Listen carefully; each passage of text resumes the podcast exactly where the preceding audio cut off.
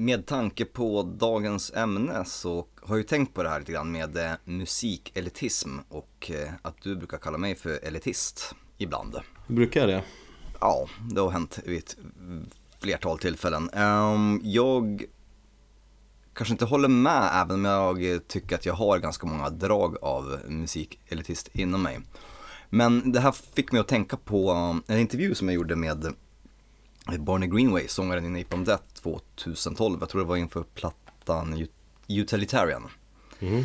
Eh, nu minns jag inte exakt hur vi kom in på det här, men vi diskuterade ja, musikscenen överlag och sådär. Och jag frågade honom eh, någonting om ja, vad han tyckte om annan musik och sådär. Och, och, och, om det var metalcore eller någonting vi diskuterade. Eh, har inte riktigt klart för mig. I alla fall, eh, kontentan av historien är i alla fall att han han sa att han har inte någon rätt eh, att liksom klanka ner på någon annan för, dess, för dennes musiksmak. Eh, han var väldigt ödmjuk i det och sa men det som bringar dig lycka, om det så är metal eller reggae eller dubstep eller nickelback. Eh, det har liksom, jag har ingen rätt att, att, att, att, att ha någon åsikt då det för att man skapar, eh, ger det dig glädje så, så, så är det ju bra. Mm. Vilket jag tyckte var ändå ganska fint eh, sagt av honom lite oväntat. Eller nej, han är ju en fin kille känns det som. Han är så humoristisk och snäll. Sen på scenen eh, ser han i och för sig också humoristisk och snäll ut med han, hans jävla vrål. Man tror inte att han ska vara en så fin kille. Nej. När man, när man hör honom så att säga. Men jag tycker att med, med de orden så, så kan man ha, man kan ha dem i bak, bakhuvudet nu när vi går igenom eh, dagens avsnitt. Och sen så kan vi också konstatera att detta gäller ju inte Håkan Hellström-fans för de är ju efterblivna.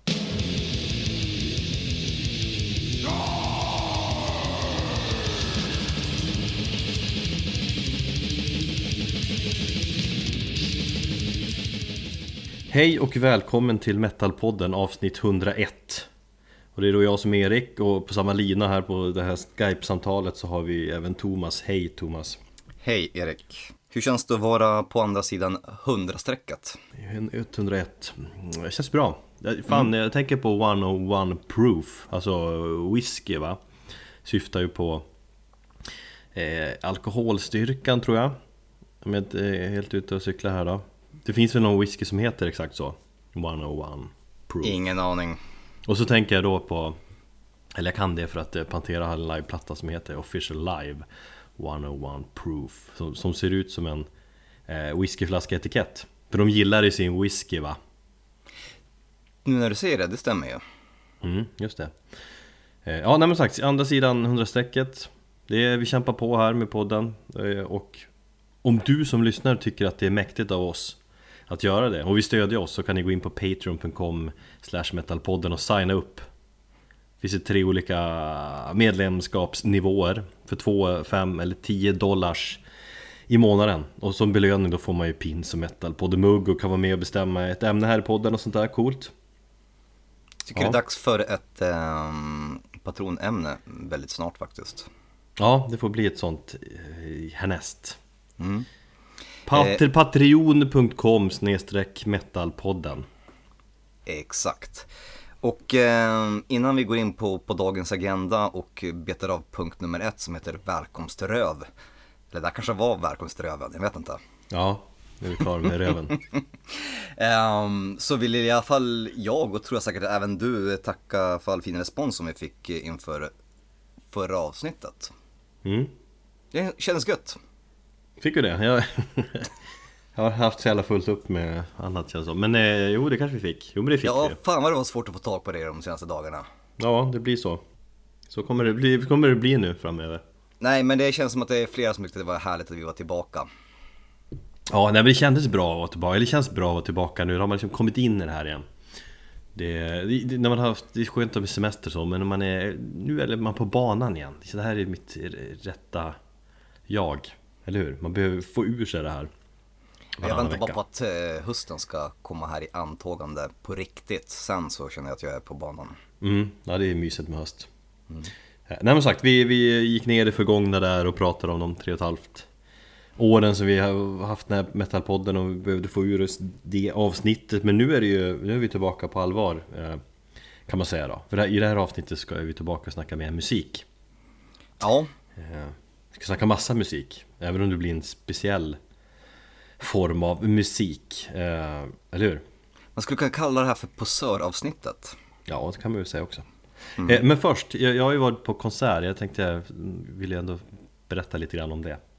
Som brukligt när vi är på konsert. Ja, då måste vi alltid prata lite om det. Jag såg skitsystem och jag såg lok i helgen.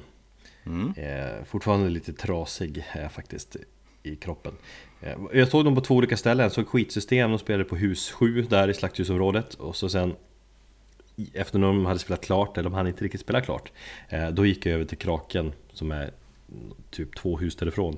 Och såg eh, lok då. Just ja. Och Lok var jag ju djävulskt peppad på att se Men även skitsystem var jag peppad på, det var svinbra Det var det va? Det var kul att se de där gamla krusträvarna Det var ett mäktig vägg av gitarrer och ös och Hård och liksom metallisk käng Och D-takt Men jag hörde att Tompa inte, inte var med. Han har väl inte varit med mm. Sjöng han på sista plattan? Stigmata? Det tror jag inte han gjorde Eh, Ja, nu blev jag ju jätteosäker här vem som sjunger på, på Och där Stigmata. stängde krustpunkarna av det här avsnittet Jag tror inte han gjorde det, han var väl med ett litet tag där Med Erlandsson Just typ, det. Sent, alltså någon, någon gång när Ja, 90-talet, typ Nette Gates uh, Splittrades typ Tror jag. jag Han var ju inte med på Nej, nej, Jag har inte tänk- jättebra koll på skitsystem heller Förutom jag sista plattan jag lyssnar mycket på Ehm, nej, för jag tänkte på att eh, de har gjort några spelningar och han har ju varit med på dem. Så insåg jag att det var Göteborg och han bor i Göteborg. Så det kanske är lättare att bara hoppa in och hoppa upp på scenen och, och hänga liksom. mm.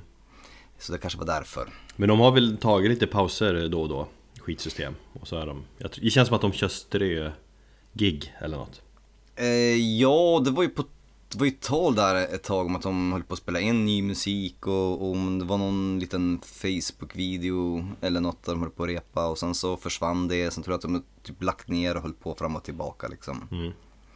Så att, eh, ja. Nej men det var i alla fall Fredrik Wallenberg heter han väl som är på sång nu och gitarr Eh, Han spelar ju också gitarr i The Lurking Fear för övrigt Just ja. Eh, Men det är väl de klassiska bilderna på skitsystem Då har väl herr Wallenberg Wallenberg Det känns, det är ett efternamn som inte alls passar in i punktermen på något vis, eller hur? Nej, Det precis. känns som att det finns väl några jävla rika Wallenbergare Han är nog inte en av dem Nej men de klassiska bilder på skitsystemet har han ju så här långa dreads Nu är han ju helt eh, kal liksom Mm.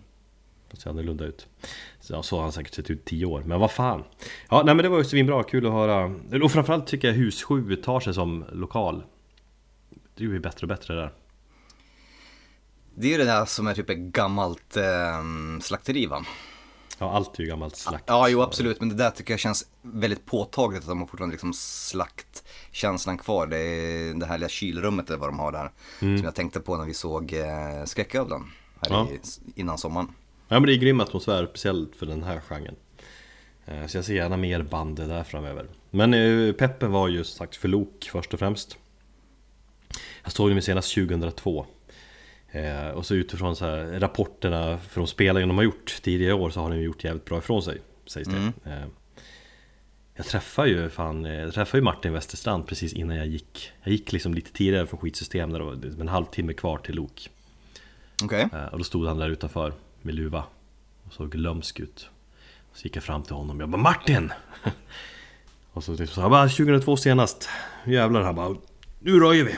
Typ så här. Och så Eller vad jag sa Men eh, jag fick en kram av honom i alla fall och så, Då kände jag mig Och då kände jag mig som att jag var 18 bast igen och fick upp pulsen ännu mer, jag kände hjärtat på. Fan, Det var ju Det var ju Martin, Lok-Martin så jag, ja, jag är väl lite En Liten groupie där alltså din lokpepp är ju nästan vidrig. Ja men alltså den tog just där och då, då fick jag någon typ av panikpepp. Kände det här kommer ju bli svinbra. Men det var Kan jag bara hålla med alla som har sett om den här svängen här nu att det, det, ja, det är svinbra, jävligt bra. Det lät väldigt bra. Sånt jävla groove också har de ju. Och, och framförallt då ett sjukt ös. Det var alltså länge sedan jag var på en spelning där eh, så stor del av publiken röjer. Man fick ju liksom gå, när man var helt slut efter ett tag, då fick man ju gå långt bak för att chilla lite grann. Ja, det verkade som att för, typ alla höll på att röja där eh, Ja. av eh, dina filmer och, och händelser att döma. Det var helt galet. Man fick liksom backa, backa, backa. Hända du vet, där vid, vid eh, mixerbordet där på Mm. kakan. Typ bakom där var det lugnt, typ. Resten var bara ett jävla röj. Men du, jag såg någon film när han stod där i kallingar. Mm. What's the deal? Ja, det vet jag inte, det var sista låten och det kändes, de, den låten hade de inte spelat på de andra spelningarna tror jag eh, I alla fall inte i Göteborg så att de, de valde väl att okej vi kör den här Och det var, ja, men det var ju så sjukt varmt där Så han kände väl också det, så tog han av sig sina brallor som var, rövsvetten hade tagit över totalt gissar jag på Och så körde han Så det var väl lite kul eh, Nej men alltså, och något som var kul också var ju eh, Liksom snittåldern var väldigt hög. Det, Ja. det, var, det var liksom något jag tror, Det kändes som att det var tusental Om det nu går in tusen där inne Typ. Tusental tonåringar 20 år senare. Det var Ja men det, som jag, det var Luke-fans för 20 år sedan och nu har de vuxit upp och tappat håret och blivit eh, feta och Fått barn och du vet allt det där. Fast alla var liksom 17 igen Det var vackert att se Jag har ju lite fördomar eh, om eh, Luke-fans. mm. Ehm, och när du säger det här att ehm, ja, men det var liksom lite överviktiga män som, som var fans för 20 år sedan så är det ju exakt det jag har tänkt mig. Ja men jag, vadå, jag, jag kategoriserar mig själv in i, i det facket liksom Ja, med all rätt. mm. Nej, jag bara säger att det, det, liksom, det byggdes väldigt mycket på nostalgi hela, hela den här grejen. Är det. Jag pratade lite grann med Niklas som, som var med dig. Och han sa ju att det var nästan farligt mycket nostalgi. Att de inte vågade någonting annat än att bara vara en, en, en nostalgiakt. Ja fast vågare, de, de, eh, de kör ju, har ju bara gamla låtar så att det blir ju Ja det blir väldigt mycket, mycket nostalgi, det är väl därför det är så Det känns så bra. Det, jag, nästan- det, där spelar in väldigt mycket, ingen snacka om det. Nej men nästan att de, att de var ett coverband på sig själva. Nej eh, Jag vet inte, jag tycker att de lät bättre än vad jag minns Att de lät. All right. Eh, Jag tycker också musiken, alltså Jag vet inte, det, det, det är inget band som låter Det var inget band som lät som dem då Och det jag tycker inte riktigt gör det finns ett sånt band som låter sådär nu heller Ja, De fan, det är sin- jättemånga band som lät så då. De kommer ju på någonstans, ja de kommer väl någonstans ifrån nu metal-vågen. Nej Det är så lätt att kasta in dem i någon sån nu metal Våg, det tycker jag inte. Eller ja, li- lite grann så för att det är lite rap och sånt där. Men det, tycker, jag tycker de har jävligt många influenser också. De hade sin egen stil Ja. Ja.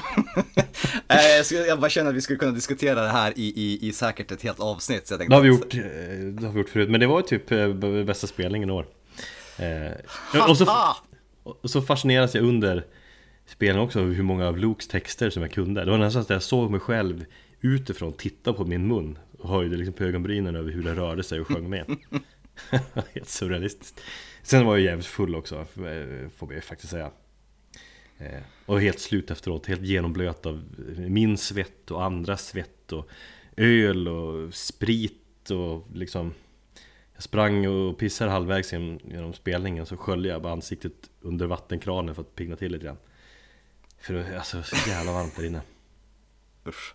Och så får jag tacka Niklas som körde hem mig sen Alltså det här med mina fördomar. Eh, jag har ju som sagt gjort en liten lista här på hur jag tror att folk, ett Luke-fan, idag ser ut. Ja Så får ju rätta mig om jag har fel. mm. Eh, man har, eller hade i alla fall på den tiden, Adidas-byxor alternativt Stan Smith sneakers. Mm, Nej, eller vadå på den tiden? Eh, Ja, ett, ett typiskt Luke-fan. Okej, om, nu de är, om de nu är en, eh, någon form av nostalgiakt, så när de var, var heta så var i alla fall ett Luke-fan. Det var ju Adidas-byxor och, eh, eller typ Stan Smith sneakers som var populära då. Aha. Ehm, silverlänk runt, eh, runt halsen och eh, garanterat en tumring. Eh, den där känns mer bekant. Alltså jag, jag kan ju bara relaterar till mig själv. Jag är uppväxt i Övik och det var, det var ju typ under tre intensiva år man lyssnade på Lok, så de fanns liksom. Ja men typ 99 till 2002. Jävligt många tumringar då alltså. Eh, jag hade tumring ett tag i det här gymnasiet, jag vet inte, jag söp bort typ två, tre, sen gav vi upp. Och så hade man väl, ja kanske för högstadiet man hade någon sån här silverkedja, hals. Men det var väl Ja. mer att det var mode då, eller? Det känns jävligt svårt att se sig själv ha tumring idag. Ja. Mm. Ja, du, okej, det är bara kläder du syftar på? Och så kommer de flesta från Södertälje och jobbar på fabrik. Typ Scania eller någonting. Nej, vad fan, Lok nådde ju till helt många ju. Det var ju, det var ju mainstream sådär.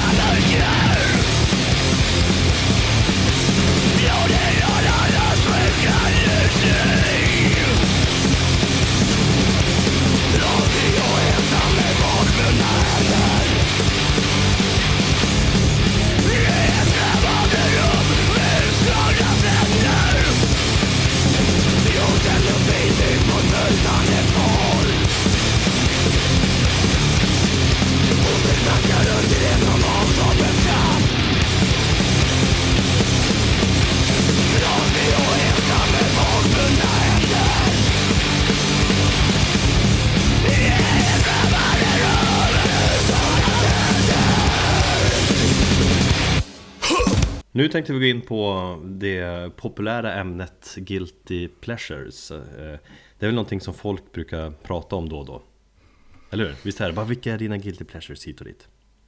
Ja, och det var väl mer så förut tycker jag. Jag vet inte, jag tycker att guilty pleasure är någonting som är lite så förbehållet en viss ålder. Som man, eller en viss period i livet. Ja, kanske Nej, vi tänkte ju sagt gå in på Guilty Pleasures men inom metal och eh, hårdrock kan vi säga Och det, och det Jag vet inte, man kan väl tolka det lite olika så vi ska försöka tydliggöra definitionen här innan vi sätter igång Mm, ja, jag hade lite svårt med det där i början innan vi håller på att planera det här avsnittet och du tjatade på att du verkligen ville göra det. Ja men jag tycker att det är ett kul avsnitt att göra Ja, men det kommer säkert bli jävligt kul. Eh, framförallt så kommer man ju se hur, hur totalt okreddiga vi är. Ja, exakt. Eh, men definitionen då är att det är låtar inom hårdrock och metal som det kanske inte ur folks ögon är helt okej att gilla eller gå igång på. Mm. Det är väl ganska tydlig halvtydlig definition va? Det tycker jag definitivt. Eh, men som man ändå går igång på av en eller annan anledning. Ja, nej men i grunden är ju metal, det är ju liksom I regel är det mu- musik för jag sig till, eh, tuffa människor, man ska vara true hit och dit och det finns regler för vad man får lyssna på eller inte. Jag tror att, jag tror att framförallt yngre eh, människor så, är det lite viktigare. Man vill ju inte lyssna på sånt som eh, som det inte är okej att lyssna på, du vet. Och jag, jag kan väl ha känt så i mina yngre dagar också. Däremot så jag bryr mig mindre och mindre om vad folk tycker och tänker om min musiksmak egentligen. Jag är ganska öppen med att jag Gillar jag det så, så står jag för det En bra låt är en bra låt liksom, det är tänket Jo, precis. Och för att återknyta lite grann till det här eh, som jag sa i inledningen att eh, ja, vad fan blir man glad av det så, så vad, vem är man att döma liksom någon annan för det. Eh, bara en kul anekdot, jag hade en eh, vän på mitt förra jobb, en vän och kollega som eh, hon älskade Nickelback. Alltså det var på den här liksom sjuka nivån, du vet de här fansen som står och gråter in, in, inför här Michael Jackson eller de bara får se Michael Jackson, det var den nivån. Ja, Eh, hon har en hel eh, textrad tatuerad på ryggen. Som är någon nickelback-text. Hon ställer upp i alla tävlingar, hon har köpt de här VIP-packages och träffat bandet, lagt flera tusen på att liksom träffa bandet när de är i Stockholm, till och med åkt till USA och sett dem och sådär. Du, du har berättat om henne förut men det är faktiskt fascinerande Är hon likadan fortfarande eller? Ja, absolut. Eh, och ja, faktiskt, jag, jag har ju berättat om henne. Eh, nej, men det var bara tänkt att hur mycket man än, jag vet att det är ganska credit och, och, och, och hata på Nickelback eh, och så. Jag tycker att de är ganska intetsägande. Men sättet hon berättar på varje gång hennes, liksom, hon lös upp gång hon pratade om dem. Det var så här, fan man, man är ju ett arsel om man på något sätt pratar ner henne eller, eller retar henne för, för det här. För, jag, för man kunde verkligen se hur lycklig hon var när hon pratade om, om Nickelback och tänkte så här, ja men fan kul för det. Det är någonting som, som ger dig mening i livet tänkte jag. Och så är vi med våran Sa du med glimten i ögat, du måste ju ha liksom på något vis gett henne någon pik ibland. Absolut, det gjorde jag, men jag var väldigt mån om att inte vara speciellt hård liksom. Ja men, ja, så var det. Mm. Men sen det är ju alltid folk som måste liksom hävda sig på något vis och säga att det där är inte okej, okay, typ, att lyssna på. Eh, ett väldigt nytt exempel kan jag ta. Jag ska ju på Slipknot här i februari i Globen. Mm. Eh, jag har skaffat mig en Golden Circle-biljett och jag är råpeppad. Jag har inte sett dem på många, många, många år. Eh, jag gillar som sagt nya skivan. Det ska bli kul. Ja.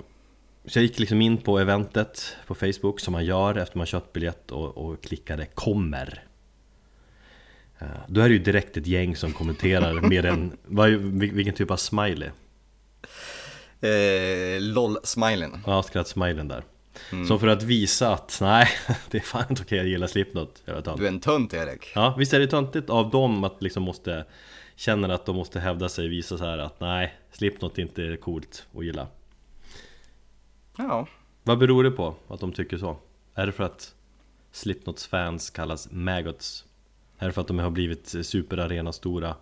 Eller är det för att de, de hela tiden har de där, där nu metal-facket någonstans i bakgrunden? De är kanske bara osäkra på sig själva? Alltså, eller som bara osäkra på sig själva En, en annan sak jag kommer att tänka på nu, jag var ju på det här äh, fredagsmingel. Eller mingel, vad fan heter det? Fredag, mangel heter ju. Ja. Fredagsmingel eller ett töntigt. Eh, nej men det är, det är en liten eh, metalklubb som nyss har startat i Jakobsberg, eller startade i somras. Det är fan kung, en lokal metalklubb i Jakan. Eh, Mr Death spelar och sådär. Mycket trevligt, kanske 60 pers eller något sånt. Och jag satt och snackade med lite folk där Det var kul, sen var det en kille där som jag, jag skickade en bild på honom till dig Som jag tycker han var exakt kopia på typ en ung Rob Flynn. Mm just ja eh, Han hade mycket Vad var det jag sa att han såg ut som? Uh, jag minns inte. Nej, men han högg ju ganska direkt och tydlig med sina åsikter och sånt där. Och han gillar Deathhammer Norska hård thrash bandet mm. Typ black and thrash kanske man beskriver dem som. Mm. Allt annat var ju skit Allt annat Fan jag gillar honom redan. Ja men om man tog upp något trashband Vad fan vad dåliga de är så, så jag bara tog upp Metallica som, såklart Och han högg ju direkt På hur jävla värdelösa Metallica var sådär. Eh, för det är inte coolt att gilla Metallica. Men sen när jag snackade, vi snackade lite mer och lärde känna varandra över någon öl till så Då medgav han att jo Metallica nog har fan gjort en bra, bra skit ändå liksom. Men det är ju mycket, för jag menar med den där historien att det är mycket unga kids som har kanske den där Ja Hårdheten Attityden. Ja, ja absolut, jag var själv en av dem Det är inte ja. förrän liksom på, på äldre dagar man, man har mjuknat upp och, och släppt på den där liksom fasaden. Fast det är ju inte riktigt sant heller, du, är ju, du har ju fortfarande lite elitist-tänket ibland. Ja, men det sa jag ju, alltså ibland så känner jag att det är ganska skönt att ha det, dels bara för att jävlas med folk, ur rent, ur bara den, den synpunkten. Men ibland så blir det så här, speciellt när jag hittar band, och det här har jag tänkt på, Uada är ett sånt där typexempel, för ett band som, det kanske inte riktigt var så, men när jag upptäckte dem, Mm. Det var innan de bara slog igenom helt plötsligt började alla prata om, om, om bandet och det var också samtidigt som eh, Mgoa släppte, nu hade ju Mgoa i och för sig varit ganska stora ett tag men de fick den här kommersiella eh, succén med eh, Exercise and Futility 2015. Eh, då kändes det att, fan det här är Uada, det här är min grej liksom. Det, det, är ingen som har hört det. Sen så bara exploderar och alla börjar gilla det. Då blir man så här, ah fan också. Mm. Det, det är det jag gillar. Jag gillar ibland att ha lite band för mig själv på det sättet. Jo. Även om jag förmodligen var långt ifrån först på bollen med att upptäcka dem. Jag kan ju jävlas lite också i den här podden och kanske välja att snacka om band som jag vet att du är väldigt tveksam till. Ja, det vet jag. Mm. Men det är det som är så kul. Ja, det är kul. Men vad fan, eh. nu, blir det, nu blir det en lista här. Ja, men jag känner innan vi hoppar in på listan så vi, det är viktigt, tycker jag, att ja. vi ändå håller oss inom metal, hårdrock säger jag inom citattecken för ibland är vi lite i, gränsfall i mm. vissa fall här. Men annars blir det inte lika kul. Eh, vi har ju snackat om o-metal till exempel och eh, musik som inte är metal men som känns som metal har vi också pratat om. Och det är väl någonstans nära som något typ av guilty pleasure Men det är som sagt inte inom Det är inte inom metal eh, Nej. Ja, Nej, Jag känner ju att min ribba är ju så jävla låg som det går att bli. Har man sagt DJ Bobo en gång så är det liksom, då är det kört. ja Så vi Nej kan men det, det blir, inte, det blir inte lika roligt om vi inte snackar just inom metal hårdrock här eh, Och Nej. vi har försökt ta ut svängarna lite grann va Mm. Eh, Och vissa av de här banden Vissa av de här låtarna är, är det väl som sagt i vissas ögon inte okej att gilla Men det gör vi! Och vi ska ju förklara varför också Fem Jag låtar var Fem låtar var och jag tycker ändå att det följer någon form av röd tråd de här låtarna igenom. Men det kanske utkas- utkristalliseras efter våran lista. mm, Möjligt I vanlig ordning, du får börja.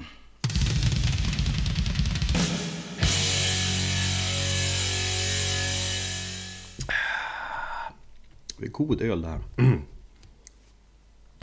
Jag börjar med Syra. Bandet där före detta In Flames gitarristen Jesper Strömblad lirar. Eh, Och eh, sångaren från eh, Amarante. Eller Amer, säger man Amarante? Vi säger så. Vi ser Amaranta. Och första vevan var ju även Peter Ivers från In Flames också med.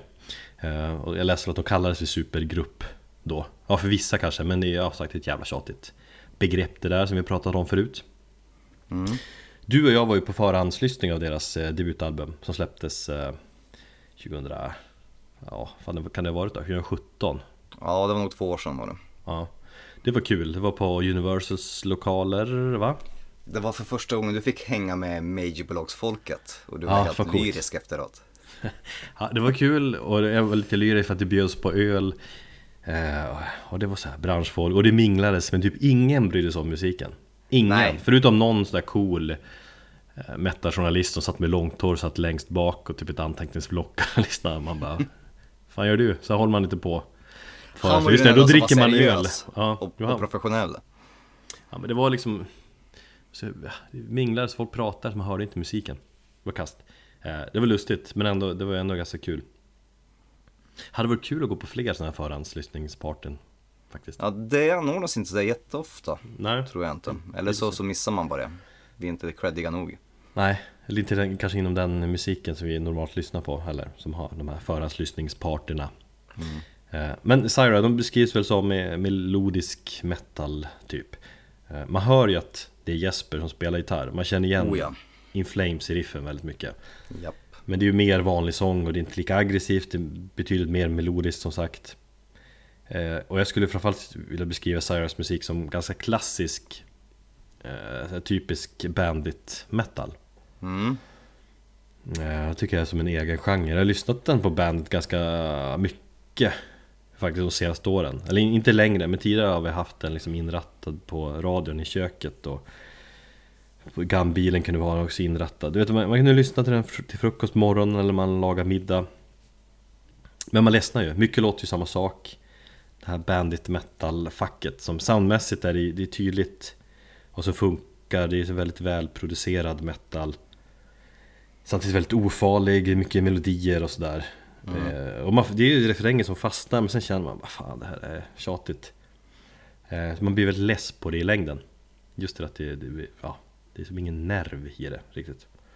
Eh, och Syra är ju som sagt någonstans i det träsket. Eh, men jag gillar det ändå. Vissa låtar på den här skivan har faktiskt jävligt snygga melodier. Jag har ju som sagt inga problem med, med musiken. Det är skitsnygga melodier. Jesper Strömblad tycker jag är en fantastisk eh, som gitarrist på det sättet. Men det är sången som, jag har, eh, som är mitt största problem. Ja, många har ju det. Men samtidigt är det så- så snygga melodier och han är ju det är ju bra sångare. Eh, så blir det väldigt bra också stundtals. Som till exempel låten Letter to Myself som vi ska lyssna på. Snygg! Jävligt snygg bandit metal.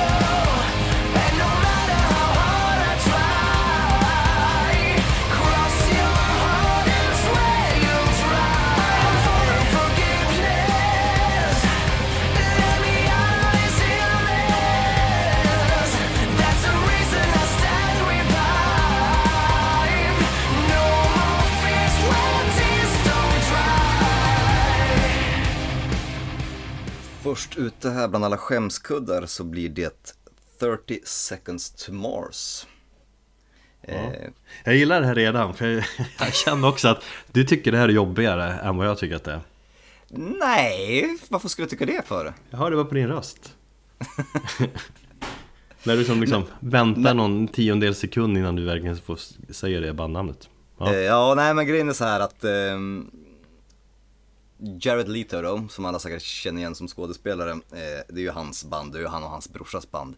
Eh, jag hade en, faktiskt en ganska lång diskussion med, med Bella om det här idag eh, och eh, tydligen så är han ju ett riktigt svin, Jared Leto, så det kändes så här lite jobbigt nästan att, att, att prata om det. Nej men han har ju blivit anklagad för, för ganska mycket inom Hollywood och sådär.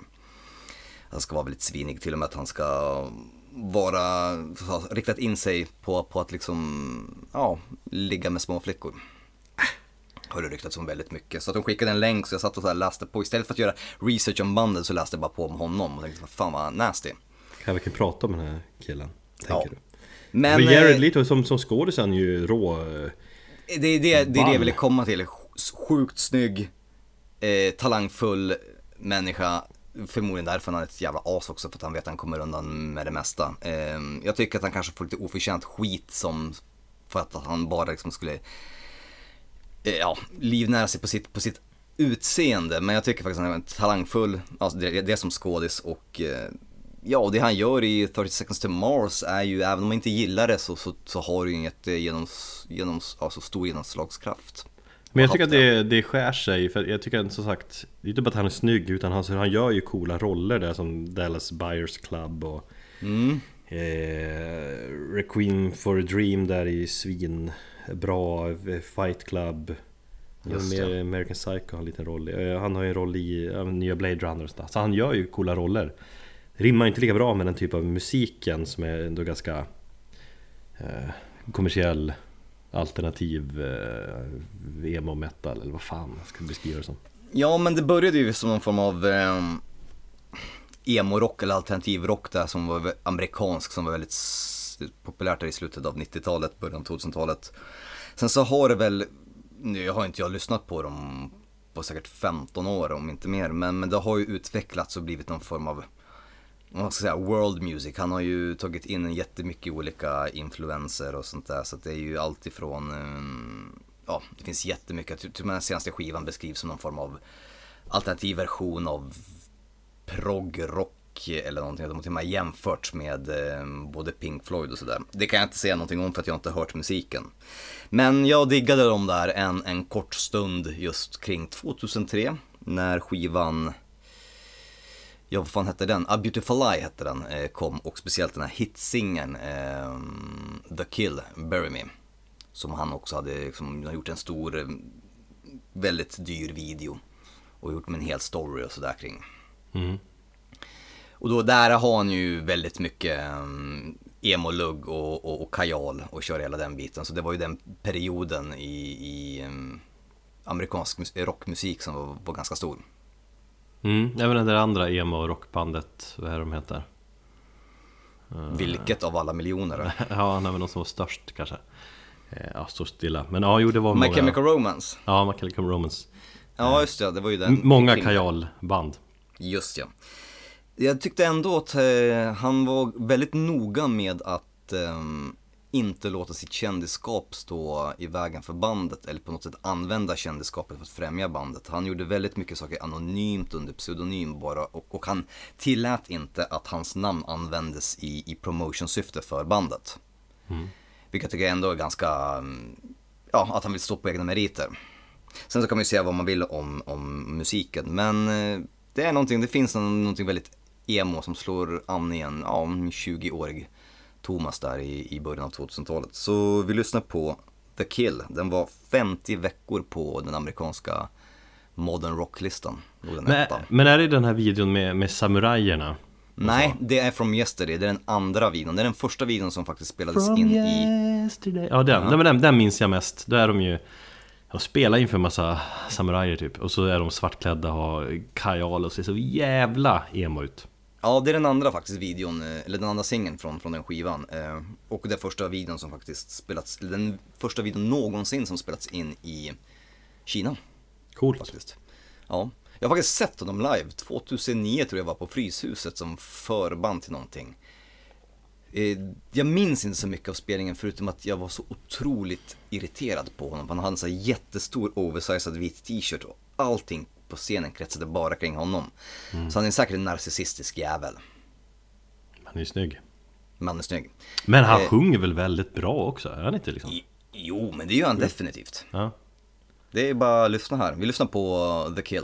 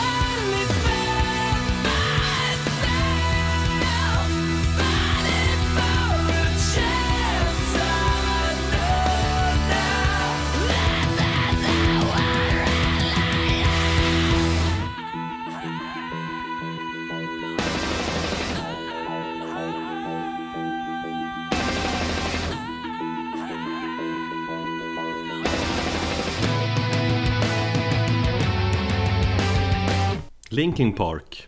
Har vi spelat dem förut i podden? Eh, vi pratade väl Ja, vi- om dem i nu metalavsnittet men jag, tror, jag minns inte om vi spelar dem eller inte. Nej, det kan jag faktiskt inte erinra mig om. Nej jag tror inte vi gjorde det. Men de var ju verkligen urtypen av eh, den här nu metal-genren.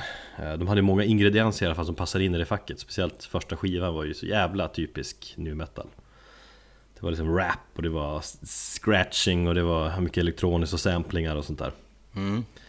Och då hamnar de ju ja, i det träsket. Sen har jag ändå följt karriären lite på håll sådär Jag har lyssnat på en låt ibland När de har släppt någon ny skiva och så. Av liksom lite smygintresse. Eh, Och då är det ändå tydligt hur de under liksom karriärens, karriärens gång har försökt liksom att ja, Det känns i alla fall som att de försökt ta sig ur det där äh, facket. Ja. Jag har precis tänkt- tänkte på skivan innan Chester Benningtons död. Då var det väl ganska mycket alternativ form av musik.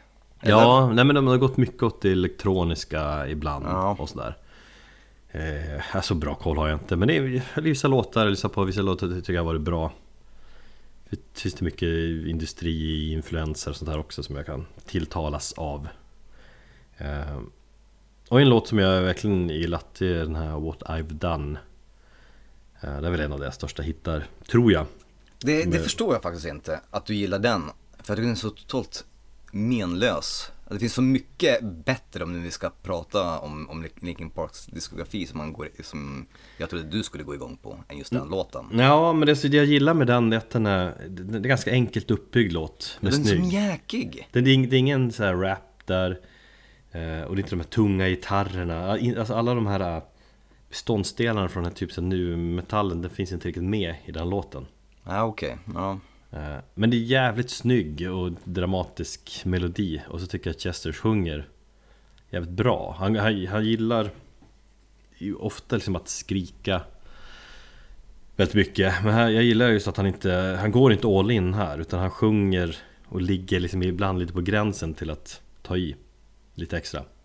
Eh, Men sen är det någonting med musikvideon också som är eh, Jävligt snygg. Man, får se typ vad som är fel eh, På vår värld. Och att det är liksom vi som har gjort det. Jag tolkar texten mycket som att vi ska nej men du, försöka förlåta oss själva för vad, vad har vi gjort här? Och liksom för kunna starta om utan att känna dåligt samvete, att vi får skärpa oss, vi glömde som varit. Lite så. Alright.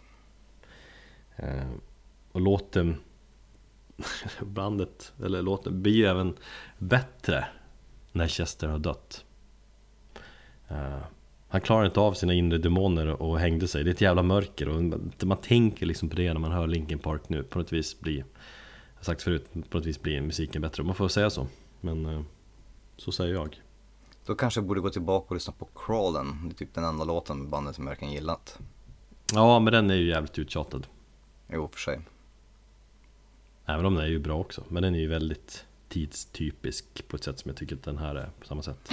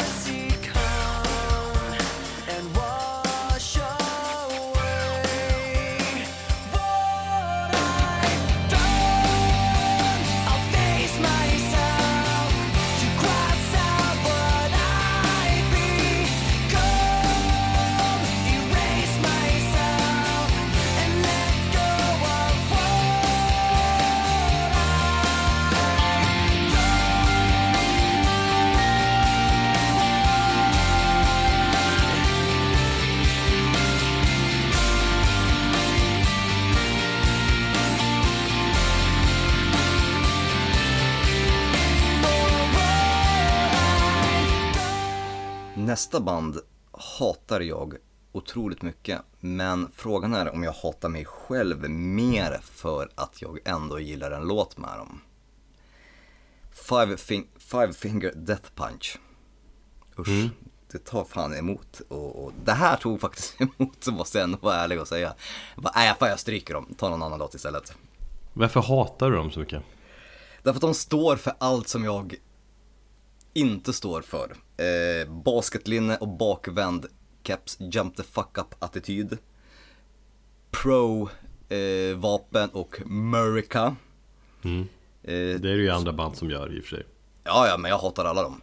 Ja. Ehm, och hela den här liksom, spela för trupperna, stötta våra trupper. Eh, allt ifrån, alltså i- allting som genomsyrar bandet, från omslag till låttitlar till, till hela deras attityd och image. Men, de har fortfarande en gitarrist som har kanske det coolaste jävla namnet någonsin. Sultan Bathory. Mm. Det måste jag ge dem. Ehm, men eh, ja, så mycket som jag ändå hatar dem och eh, innan jag lärde mig att hata dem och eh, visste bättre så gick jag ändå otroligt mycket igång på deras låt eh, The Bleeding från eh, skivan som jag nu har glömt namnet på men som kom där 2007 när de egentligen slog igenom. Mm. Eh, en eh, ganska enkel och ändå liksom effektfull låt. Eh, Jag minns videon, det var väl typ eh, någon sån story-video med, med någon man som tror jag, ja men handlade om eh, vad heter det, domestic abuse. Någon man som tror jag slog sin fru och barn och kom hem från jobbet och söp sig full. Eh, och den låten, eh, alltså den är ganska, den är dålig, eller den var dålig redan då tyckte jag. Eh, men på, på ett charmigt sätt. Det, för den känns nästan lite så här halvt ofärdig, nästan som en sån här demo, demostad. Jag tror att han, eh, vet han, Ivan Moody, sångaren då, eh, inte hade lärt sig sjunga riktigt ordentligt. Utan han, han blev ju mycket bättre på att sjunga på senare skivor. Eh, men han sjunger väldigt falskt och ja, går ifrån någon form av Rensång och försöker growla och skrika lite grann. Och det låter ganska B, men det är den här gitarrslingan i, i bakgrunden som är väldigt vemodig och effektfull och som på något sätt slog an någonting hos mig där för, för 12 år sedan när, när jag hörde den för första gången. Jag har inte hört dem jättemycket heller men det Som jag ser det så är det ju Det är Panteras arv någonstans Alltså det är mycket groove metal i det jag har hört det är supermycket grove i musiken. Jo men det är det här liksom. Fast om det nu är någon jävla form av Pantera-arv så har de ju tagit Panteras arv och pissat på det. Jo men många av de här groove metal banden idag gör ju det. För att eh, visst det är som det här grooviga men det är inte alls samma Det saknas någon edge på något vis.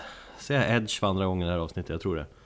The fuck. Eh, Nej men det är, något, det är någonting med aggressiviteten biter inte Liksom Och så slår man på gammal Pantera och känner usch det är en helt annan nivå Men det här är liksom det bittra arvet från Ja men det är, det är ju så här superslick, det är ju ganska snyggt producerat, alla de senare plattorna.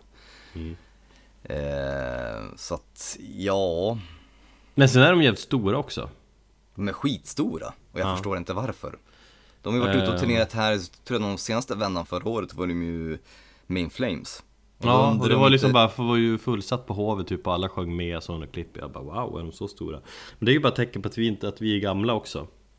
Ja, Det är ett typiskt band som hade, de där, rest förstår jag inte storheten. Eller jag gör det ju på ett sätt, jag säger att det är liksom Pantera-arv Men jag tycker att det är, det är mjäkigare och inte samma Samma, samma grej liksom alls. Men vad fan.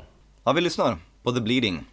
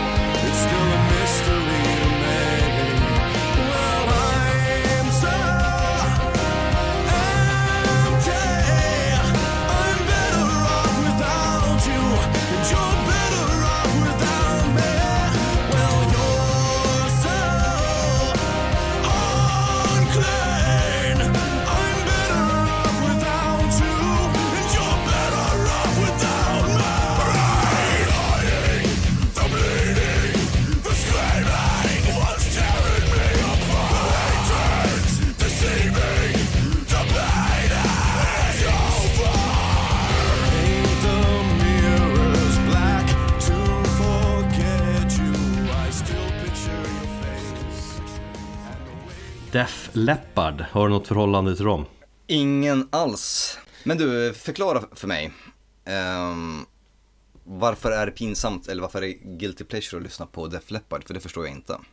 Jag ägde en Def Leppard-platta när jag var ung Adrenalize Och sen sålde jag den några år senare För jag tyckte det var så jävla töntigt Jag tänkte att det här, det här står inte jag för eh, en låt som den här Let's get, let's get, let's get, let's get rocked Ja, fan, sånt här töntigt kan inte jag ha i min skivsamling tänkte jag. Så sålde jag den på så här begagnade skivaffären hemma i Övik.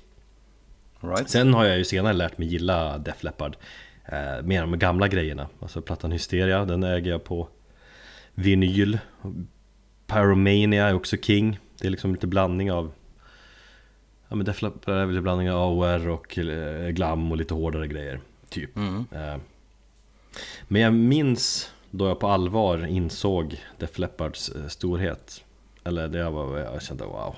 Det var, det var på Herbie James. Jag hängde där relativt ofta under mina tidigare år i Stockholm. Det låter som att jag har bott jättelänge, men det har jag i och för sig. Jag har bott här i 11 år eller vad fan det är nu. Och i början hamnade jag ofta där. Herbie James for life. Nej men då var jag, kunde, då var det en fredag eh, När de kör den här glamrockklubben. Då alla snubbar ser ut som tjejer efter att man druckit lite alkohol. Mm. och klockan var väl kanske halv tre Man var ganska wasted sådär Så hade jag varit pissat där i den här sunkiga pissoaren där det alltid stank urin Du vet Mm, just det. Eh, Eller hängde du på Harry James någon gång? Ja, ja, det gjorde jag ganska mycket när jag var nyinflyttad i Stockholm. Ja, men då, vi såg Ja. säkert det Jag har till och med blivit portad där för livstid. Det är bra Nej men sagt, jag pissade där, sen går jag i den här korridoren ut till den öppna delen av lokalen Och nu snackar jag ju gamla Harry James, de har ju flyttat det. nu sagt. Eh, Och då spelas Def Leppard-låten Love Bites. Kanske deras mest kända powerballad. Eh, Och det är ju en låt som jag har hört förut. Och så här. Man bara, "Ah, den här jävla låten. Men just där och då Halv tre på morgonen, ett full Det låter så otroligt bra. Jag hade typ inte hört någonting bättre.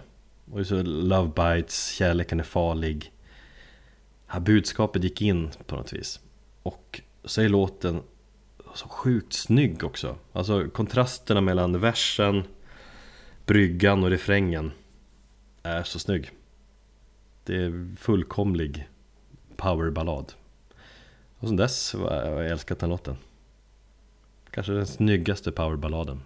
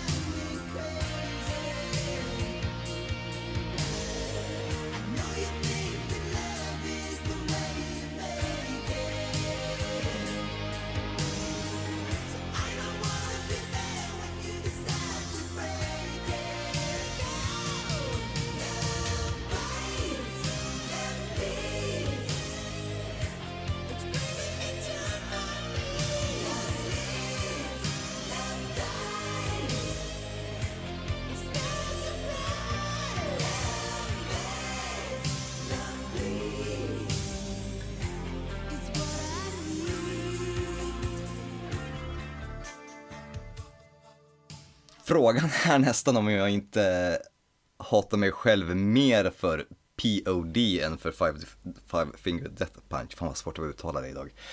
Eh, POD i alla fall. Känner du till dem? Kristet! Alltså, ja. jag har ett speciellt förhållande till eh, Du ser du, du tycker det här är mycket jobbigare Nej men jag försöker bara åt, alltså jag försöker bara liksom gräva djupt bak i, i, i liksom hjärnan i, i, och i tiden. För att jag har lite speciellt förhållande till POD. Jag hade en nära vän, eh, som vi inte ska nämna vid namn här, som vi delade musiksmak, vi hade gjort många av de här konserterna under mina tonåren och, mycket av musiken upptäckte vi tillsammans. Vi upptäckte Hammerfall tillsammans. Vi upptäckte In Flames tillsammans, vi såg vår första mm, In Flames-konsert tillsammans. Vi var liksom bröder inom hårdrock. Och han fick in mig på väldigt mycket musik också, så jag har honom att tacka för väldigt mycket. Eh, han hade dock en ganska så, så här, sträng uppfostran och eh, en väldigt religiös pappa medan han själv, ingen, eller ingen i familjen var religiös. Men till slut så, så gick det där överstyr. Och efter vet, så här, ja, vanliga tonårsfadäser när man vet, är ute och, och super och han kom hem några gånger för full så tyckte hans pappa att nej nu är det dags att liksom ta och styra upp det här hemmet. Så att på något sätt så tvingade farsan honom att bli religiös. Så att han slängde hela sin hårdrockssamling. Alla sina CD-skivor bara tog han en dag, stoppade i en stor påse och kastade dem på tippen. Och då snackade vi att det var, det var signerade skivor från band som vi hade sett och allting. Eh, och helt plötsligt så bara blev han pingstvän över en natt. Mm, jag har lite sådana stories från Övik också, folk som bara blev pingstvänner från ingenstans. Mm, till saken hör också att han var väl kanske lite grann av en sökare. Han hade under en eh, sommar varit alltifrån hiphoppare till eh, nynazist till eh, rollspelsnörd till ja, allt möjligt. Den här killen har du pratat om i podden förut också. Det tror jag jag har gjort. I alla fall, han introducerade mig för eh, POD och, och, och ville liksom att jag skulle läsa det och studera texterna typ samtidigt som han hade en bibel i andra handen och ville att jag skulle på något sätt hitta Jesus. Vilket år, var- vilket år var det här då? Eh, nu minns jag inte exakt när den här Satellite-skivan kom, men det var ju ett millennieskiftet någonstans där. Har jag för mig. Ja. Och de hade ju en hit med den här Youth of the Nation.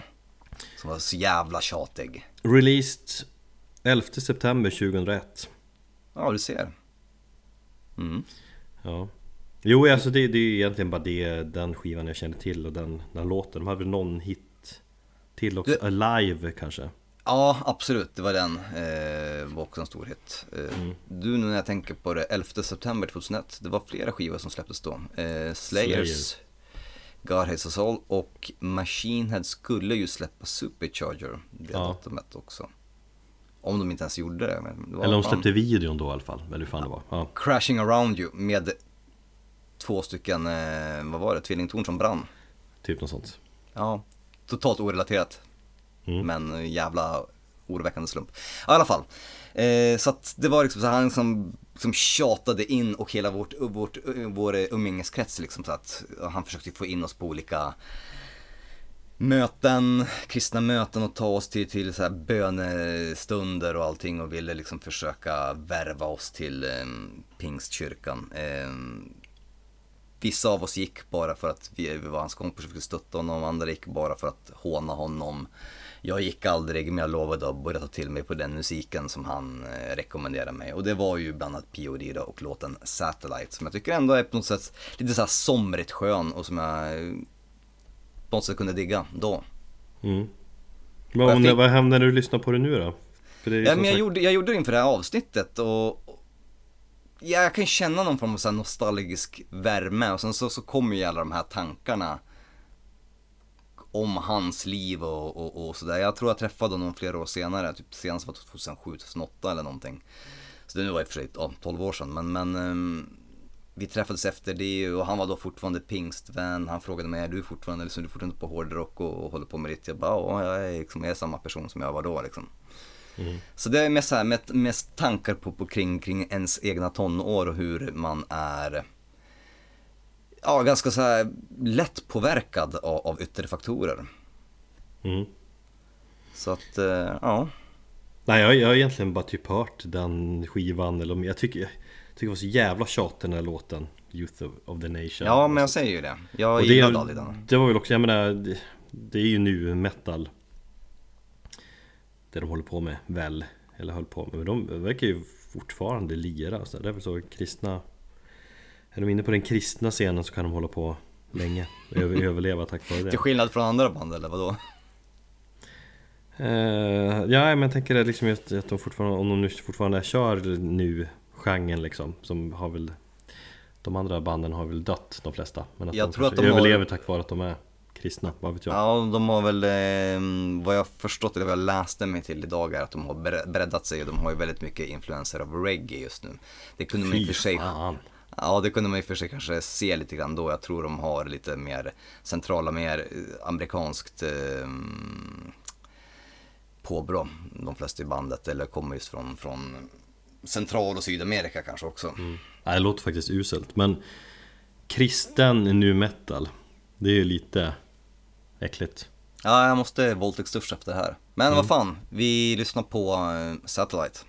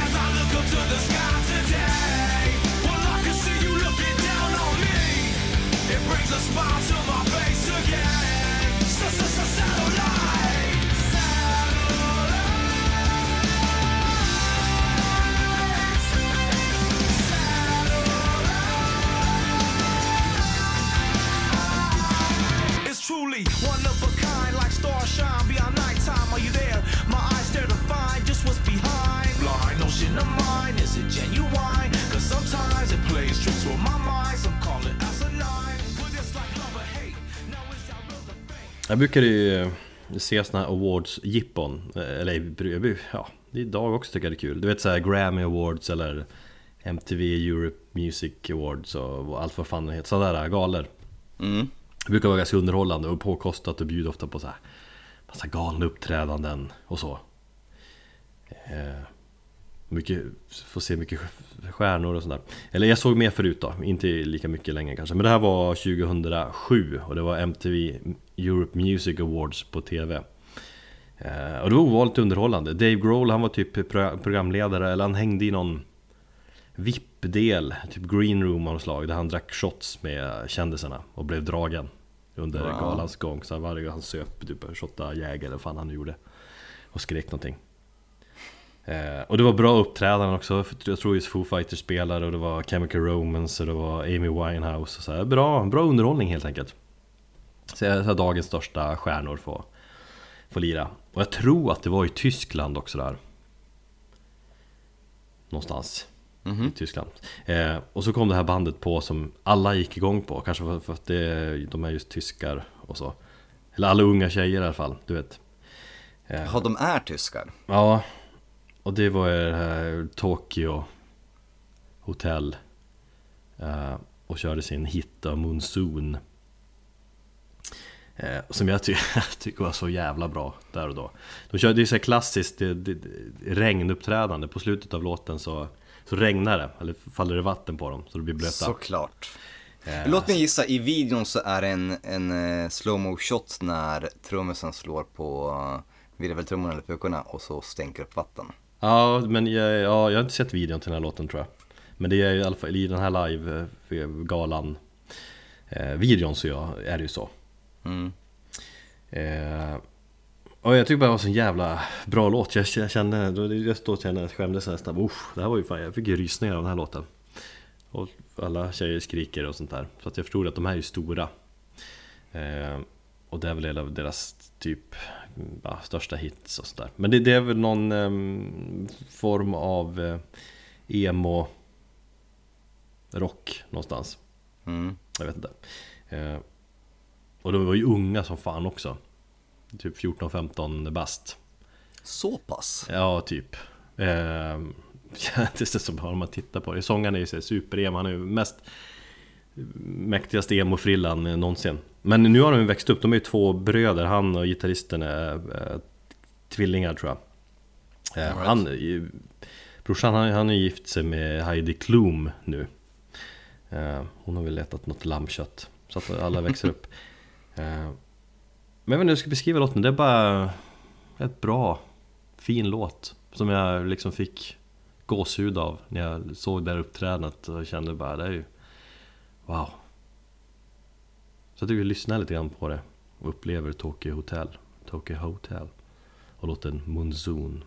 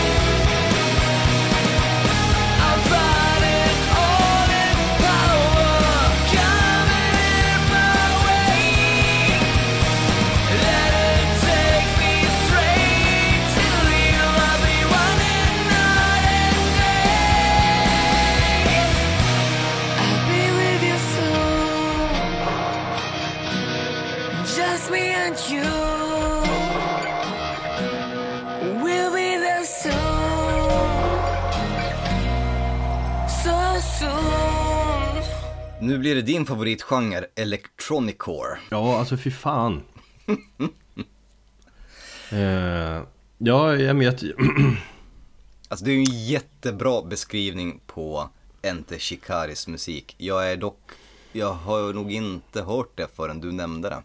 Nej, alltså jag kom fram till att det är den sämsta genren inom liksom, ja, det här metal Ja, Jag- jag har- kristen nu metal är väl sämre. Nej, Christer Numetal spöar skiten ur Electronic Core Electrocore tror jag det hette ett tag, för det sa grannen. Jag har en granne som är jävligt schysst och han Han är ju gammal sån här metalkille, jag har sett, var hemma hos hans eh, barndomshus, vad säger man?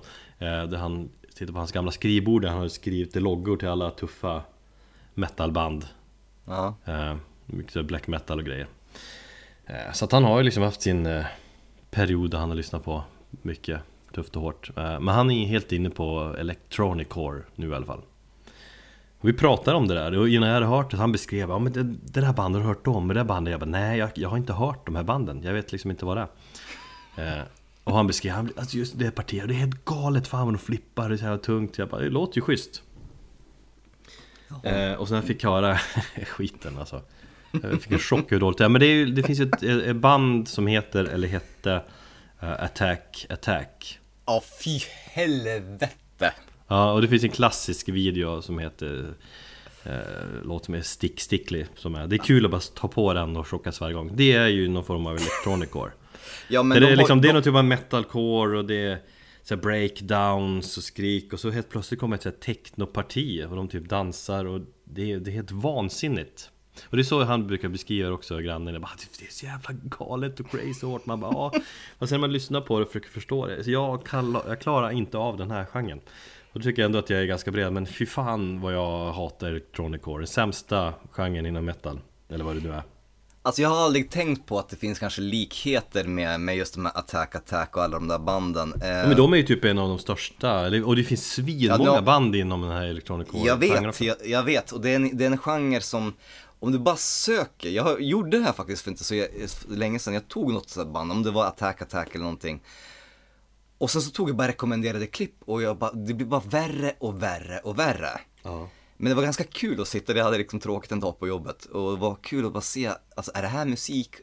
Och uppenbarligen så, det är, det är band som har så sjukt stora följarskaror, de har sån så här social, alltså social media presence som är liksom totalt övermäktig. Och, och, och, men man får tänka, det här är ju en helt annan generation, det här är liksom 14-15 år, folk som är uppvuxna med sociala medier. Någon som, vi är lite för gamla för, men det är alltså, det är skitstort. Men det jag ville komma till, hur vidrigt nu en Attack Attack är, så tror jag inte de kan jämföras med Ente Shikari. Eh, dels på grund av att jag tycker att eh, den, den här vågen av Electronic Core som kommer med eh, just Attack Attack och sånt, den kom ju lite senare. Medan Ente Shikari var ganska ensamma. De, jo, de kanske kan vara skyldiga till att ha skapat den till och med. De bildades 99 i, eh, i England. Um, Men jag tror inte de blev, de släppte inte sin fullängdsdebut förrän 2007. Och innan det så hade de en massa EPs och sånt där. Um, Men som, ja, de har många anses vara pionjärer till själva den genren. Men de bygger väldigt mycket på så här. De kallas ju, de har ju även slumpats in i facket post-hardcore. Till en viss del.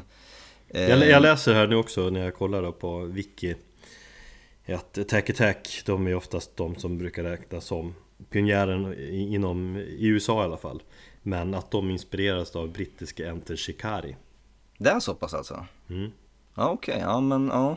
Ja jag kan, jag kan se att, att det har blivit så, ja absolut. Men jag tycker absolut också att om man inte har sett den videon så ska man gå in på Youtube Skriva Attack Attack med utropstecken eh, Och Stick Stickly och fascineras Den eh, videon har ju blivit upphov till dels en meme ja, Crabcore och hela, ja, hela crabcore, alltså begreppet crabcore också. Mm. Nej men det är fan, det är, det är nästan vidrigt. Det är ju nästan så att man, man, man, man tycker att det är berättigat med, med, med mord. Nej men det är det är underhållande framförallt Det är det ju, när man ser det Men Man kan, de får oförtjänt mycket utrymme i den här podden. Nu, nu lämnar vi Attack Attack. ja, Enter Shikari, de byggde ändå någonting på någon form av hardcore grund. Ehm, anledningen till att jag fastnade för dem är, det är ganska dum musik. Men det var på någonstans, nyinflyttad i Stockholm, tyckte också att jag var ganska dum i huvudet. Dum inuti mitt huvud, faktiskt. Ehm, och jag gick igång på det mest som en sån här peppgrej innan man skulle ut och festa. Sen har jag faktiskt sett dem live två gånger. Ehm, jag har intervjuat dem två gånger. Jag såg dem bland annat på Debaser, Slussen innan de la ner. Och sen så såg jag även på Roskildefestivalen och fick hänga med dem backstage. De bjöd upp mig på scenen så fick jag se spelningen därifrån. Ehm, jag gjorde någon lång intervju med dem. Jättetrevliga och sköna killar. Det är också två, två brorsor och ett gäng barndomspolare. Det jag gillade med dem var att de gjorde allting själva. De startade sitt eget skivbolag, alltså vi snackar om tonåringar, det här var kids bara. De startade sitt eget skivbolag, jag tror deras pappor var deras managers och körde runt dem och fixade allting. Deras mammor var typ ekonomiansvariga och allt gjorde de själva och de startade sitt eget skivbolag för att kunna kontrollera musiken och de signade själva, tog kontakt med olika distributörer på olika kontinenter för att kunna sprida sin musik. Så allting de gjorde och deras succé, vad man än nu tycker om den, så tycker jag ändå den var, välförtjänt för de gjorde allting på egna villkor. respect Och det var faktiskt eh, stor respekt för, för ett gäng snorungar. Det finns Eh, många sådana exempel, fan Ja, nu var det här som sagt, ja, ja det, det, det, det finns det definitivt. Men, men jag tycker ändå det var, det är stort. Ehm, Och sen så kan man i och för sig ge cred till att de kom på ändå någon typ av ny genre Det är inte så många som gör det idag liksom Nej.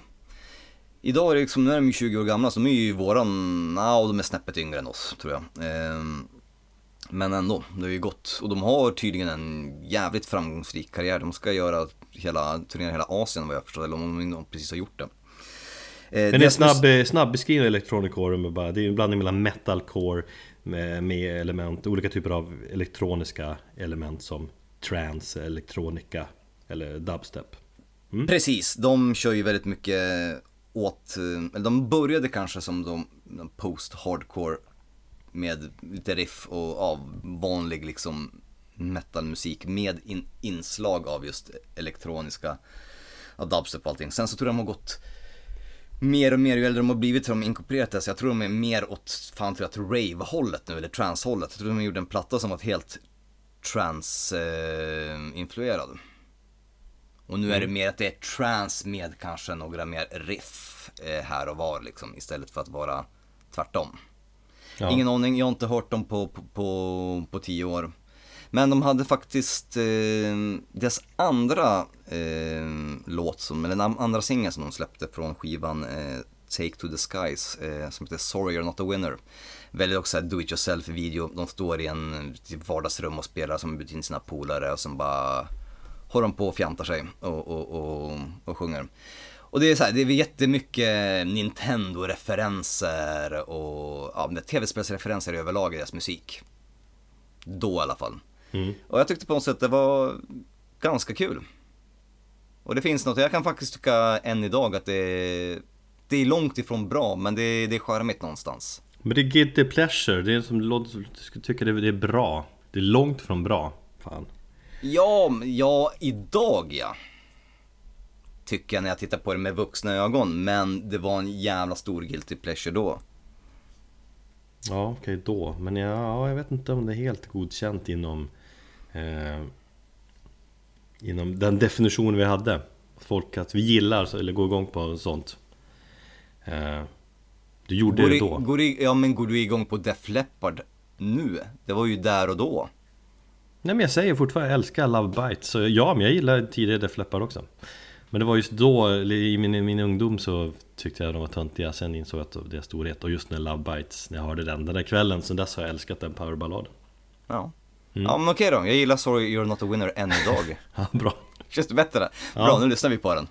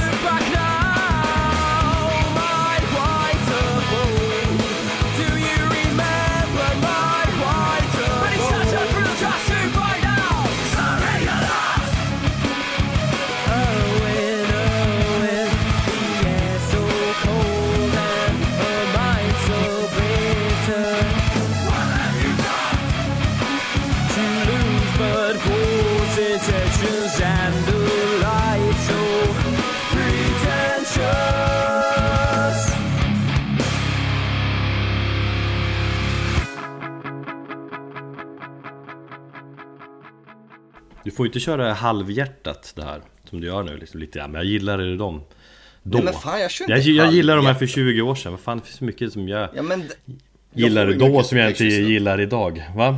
Allt av mina guilty pleasures är ju nostalgigrävande Eh, på något ja. sätt. Men du ska ändå kunna stå för dig idag Ja men det, idag. det gör jag ju. Ja, du, eller, långt ifrån att jag gillar dem Men jag tycker de är roliga, eller hur fan du beskrev dem Idag ja. Mm. Ja, kör. Definitionen är lite grann som röven. Ja, Smutsig. mm. eh, Nu blir det Takida och det är fan mig på tiden att vi spelar Takida i den här podden Det har vi redan gjort. Har vi? Tror jag. Nej. Vi har pratat om det i alla fall. Ja, men det är ju jävligt hatat band. Ett av eh, Sveriges mest hatade band får man väl säga. Eh, vilket jag tycker är jävligt uttjatat också. Att det allt ska köras Takida, alltså, paralleller hit och dit. Eh, uttjatat. Det är ju det är ett gäng grabbar från Västernorrland. De är trevliga. Jag känner ju trummisen bland annat så. Eh, vi spelar för, vi jävliga. ja, vet jag. Vi förband till dem. Eh, Du har gjort det. 2007. Ja, Med Dirty Mischiefs. Ja, Dirty Mischief eh, eh, Mattias, gitarristen heter, eh, tyckte vi skulle spela. Vi fick ingen applåd efter första låten, men sen fick vi applåder då. Det var kul, men det var ju väl innan deras eh, jättestora genombrott innan de blev ett av Sveriges största band. Fast de var ju stora liksom på, på mindre orter och sådär då. Eh, och jag sagt, sen blev de stora och det var inte riktigt deras fel liksom. De, de körde på sin stil. Och av någon anledning så är det väldigt många som, som går igång på det. Jag kan väl säga att jag tycker i regel inte att deras musik är så spännande. Det är ju alltså, det är väldigt lite utmaning i deras musik. Ja, så så. jag, jag tänker på det du säger om att liksom, det var inte deras fel att de blev stora. Jag tänker också på Nickelback som är ganska populärt att hata på. Jag menar, Ja, ur rent kapitalistiskt perspektiv, jag menar han lär ju garva till banken när han varje gång han går till banken. ja och så få spela på utsålda ställen jämt och ha sina fans. Jag tror, jag tror de bryr sig liksom inte. Nej men jag tror så att, jag tror att han är geni. Ja, jag tror att eh, Chad Kroger är ett jävla geni. Han vet hur han kan skriva enkel musik som tilltalar och sen så säljer man en miljard plattor så, så, är det ju uppen, så finns det ju uppenbarligen en marknad för det. Då är det ju egentligen inte fel på dig utan det är ju egentligen fel på de personerna. Men fan det finns folk som köper influencers nerkissade trosor. Det finns ju en marknad för det. Då är det ju inte fel på personen som säljer sina nerkissade trosor. Utan det är ju fel på personen som köper dem. Det är ju samma sak med Chad Krogers och Nickelbacks fans. Ja, eller liksom eh, Och Takida-fans. världens mest eh, hatade eh, musiker Lars Ulrik till exempel. Han, han bryr sig ju inte vad folk, han ser ju inte de där som hatar honom utan han ute och turnerar för fullsatta arenor hela tiden och alla avgudar honom. Han Ja. märker inte den andra sidan. Nej precis, så att jag menar det finns ju uppenbarligen en marknad så vem är det som är idioten i det här fallet? Det är ju knappast Nickelback tycker jag. Nej. Eller Takida i det här fallet. Nej, så är det väl. Sen kan man, jag brukar ju se det lite som att Takida är väl lite av en inkörsport kanske till hårdare skola. Mm. De spelar jag har spelat på så festivaler med andra liksom, band och det är ändå distade gitarrer och Så. Jag har erkänna att jag har också jävligt dålig koll på deras senare plattor. Lyssnat lite grann sådär. Någon typ, en singel. Eh, Men det känns som att de har tappat lite av The Edge. Nej, jag vet inte. Men, men, men eh, till första plattan och så Lyssnade jag på lite grann. Eh, Och det finns en låt där eh, Som heter Evil Eye. Samma namn som en, en Fu Manchu låt va? Visst heter den Evil Eye som är jättebra. Eh, Nej men den, det är en låt som jag Just där också när vi, vi spelar förband till dem Då kollar jag på dem sen. Och eh, just när jag låt, kör den här låten gick jag igång på den som fan. För de körde en sån här strobe-effekt och det var tunga kaggar. Och framförallt eh, låter det väldigt mycket Paradise Lost Kring Symbol of Life-plattan Oj oj oj. Den här låten Stora ord. Mm. Ja men det tycker inte jag. Eh, så man får gilla Takida smyg. Eller sen gillar väl fan alla gillar väl deras, eh, vad heter den? Sto- Stora hit. Curly Sue. Curly Sue tror jag alla gillar. Yes. Eh, det kan du skriva under på också. Ja, absolut. Mm, Ja. Inte ett självklart ja. Ja, jo. Så det kan vi erkänna. av anledningar som vi inte ska prata om i den här podden. Okej. Eh, nej men Takida, Evil Eye. Eh, ja, bra.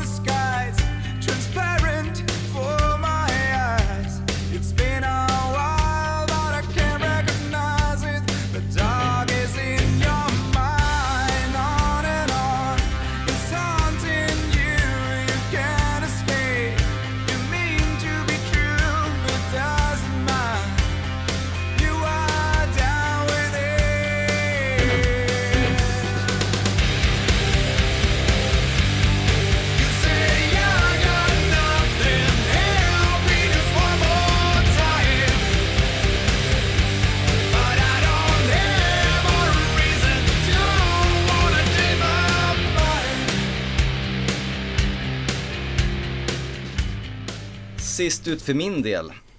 Vi fortsätter faktiskt på det här emo-stuket. Alltså det är ju Eh, det som är den röda tråden har jag insett Ja, eller hur? Du håller ju absolut kring det här alternativrock emo-aktiga uh, ja. Även här Ja, jag har kommit på en, en hel del fler guilty pleasures just nu som jag kanske inte ja, skulle tänkt på. Alltså, saker som man har för, förträngt. Men, och alla hamnar i det här amerikanska alternativrockträsket som är, ja men det är slickt, det är hårt men det är ofarligt. I alla fall, eh, Sausen. Eh, ett band som beskrivs som emo, screamo, post-hardcore också. Eh, Pose Hardcore, det är ett bra namn Eller po- Pose, inte, Ja, Pose inte. Post utan Pose Hardcore Ja. De poserar Hardcore De här hade jag fan ingen aning om vilka det var alls på något sätt Det lilla jag hörde så känns Ja. det som 30 seconds to Mars typ, lite åt det hållet Det beror på lite, jag har jättedålig koll på den för jag har egentligen bara hört en platta och det var där den skulle stanna till. Och det var, också så här. jag har ett nostalgiskt minne till, till den här skivan så det var därför jag valde att ta med den. Jag lyssnade på den inför det här avsnittet och tyckte ändå att fan, några låtar höll måttet än idag faktiskt. mm. I alla fall de hårdare låtarna. Sen så finns det ganska mjäkig eh, musik. Eller mm, vissa delar liksom på skivan är ganska mjäkiga. I alla fall, eh, bildat i Orange County. Tror jag haft tre sångare genom eh, eh, sin karriär. De var väl verksamma mellan 2000, de började i slutet av 90 de bildades i slutet av 90-talet men eh, släppte sin första platta eller EP 2003 eh, och var verksamma fram till 2009 innan de tog en paus och sen så släppte de någonting här 2016 har jag för mig. Ehm, däremellan har de bytt sångare och så är det så här, det finns olika läger och alla menar på att ja, det första lägret med, med första sångaren det är, det, det är den bästa perioden i Sausen. Jag hamnade, eller jag upptäckte dem med, med andra sångaren och tycker den är bara bra. Han fick sån här kicken för att han inte kunde sköta sig och de tyckte att han sjöng för dåligt live. För han skötte inte om sin, sin röst. Så han fick kicken och sen så tog de pausen då, sen så återkom de flera år senare med, med en tredje sångare. Men ungefär där stannar min kunskap om bandet. Eh, 2006 släppte de sin självbetitlade platta då, eh, som jag lyssnade på väldigt mycket när jag bodde i Australien.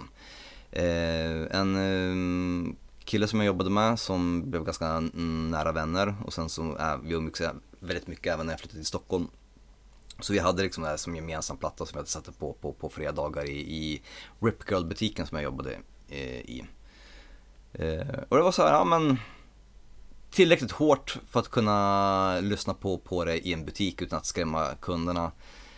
Och, men ändå ganska så, så här poppigt och somrigt. Surfmusik kanske man skulle kalla det. Mm. Gjort av eh, personer i alldeles för tajta tights med typ såna här osnörade Vans och eh, V-necks. Väldigt populärt där ett tag. Vans band.